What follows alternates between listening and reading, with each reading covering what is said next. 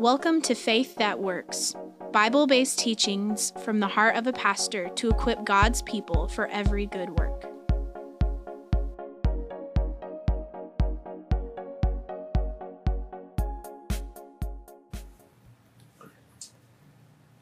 I shall not want.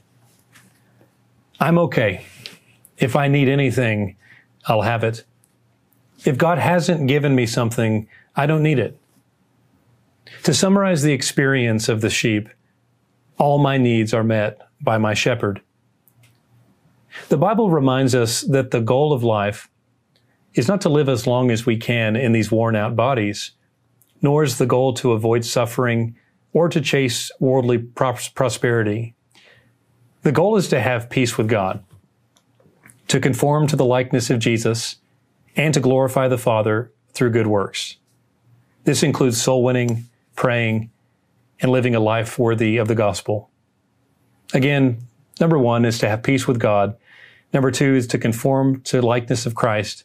And number three is to offer good works as a reflection of the salvation you've received. I shall not want. I shall not want for something to reconcile me to God, for now I have Christ. There's a phrase used often out of context the Lord will provide.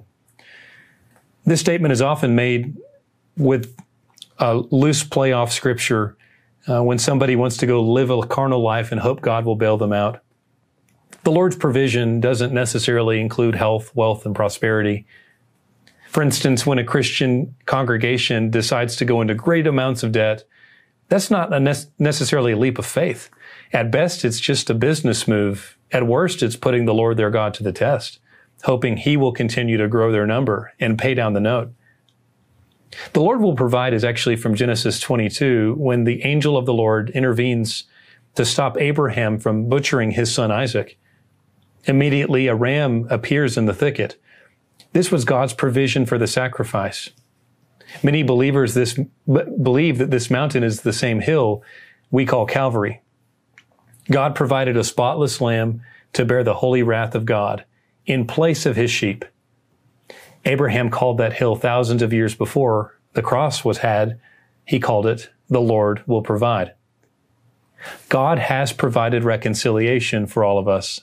There is no more work to be done to please God or to earn an ability to stay within his fold.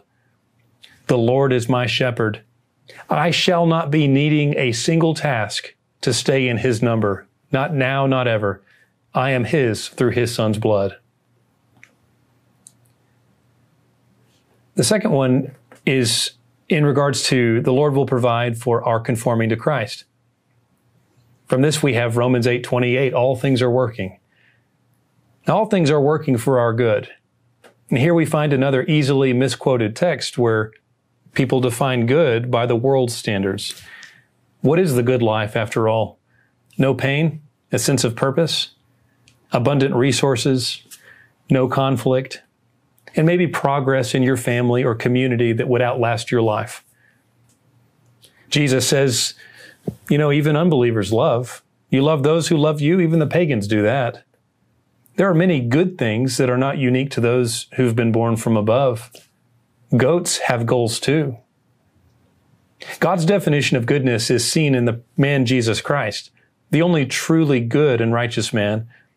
Descriptions can also be found through the scriptures, like Philippians 4 verse 8. Finally, brothers, whatever is true, whatever is honorable, whatever is just or pure, whatever is lovely, whatever is commendable, if there's any excellence, if there is anything worthy of praise, think on these things. Good is biblically defined true, honorable, just, pure, lovely, commendable. Look at Jesus, and you'll see these things in the most concentrated levels. Good, according to the rest of Romans 8 28 through 30, is associated with holiness and eternal glory, becoming like Jesus. One way to preach this to yourself is to say, all things are working for my good. Every single member of creation that touches my life is working by God's governance for my personal holiness. From praise to criticism, from health to thorns, from world events to family dynamics. Every molecule of creation that enters my life is permitted by God and is producing a holier me. I can't see what it's doing, but I can remember to look to what's unseen. By faith, I can trust that God is using all things, great and small, positive and negative, for my good. And good is me being eclipsed by Jesus. One day I will walk without sin in glory land. This day is part of that path forward. Praise God. I am kept by God and by His grace. I have what I need to conform to Christ today. I shall not want. And finally, Jesus Christ calls us as the sheep to be sent by Him.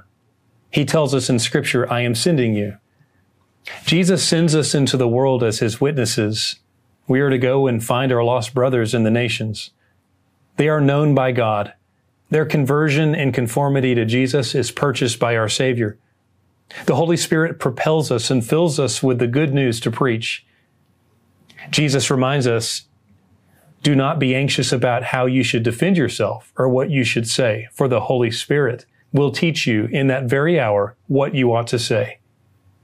I shall not want. Jesus tells us to love our neighbors as ourselves. The greatest love is to share the love of Christ. He tells us to preach, baptize, and to teach. He promises that this will have a great effect. He said he will be with us just as much now as he was in the beginning of this age. I shall not want.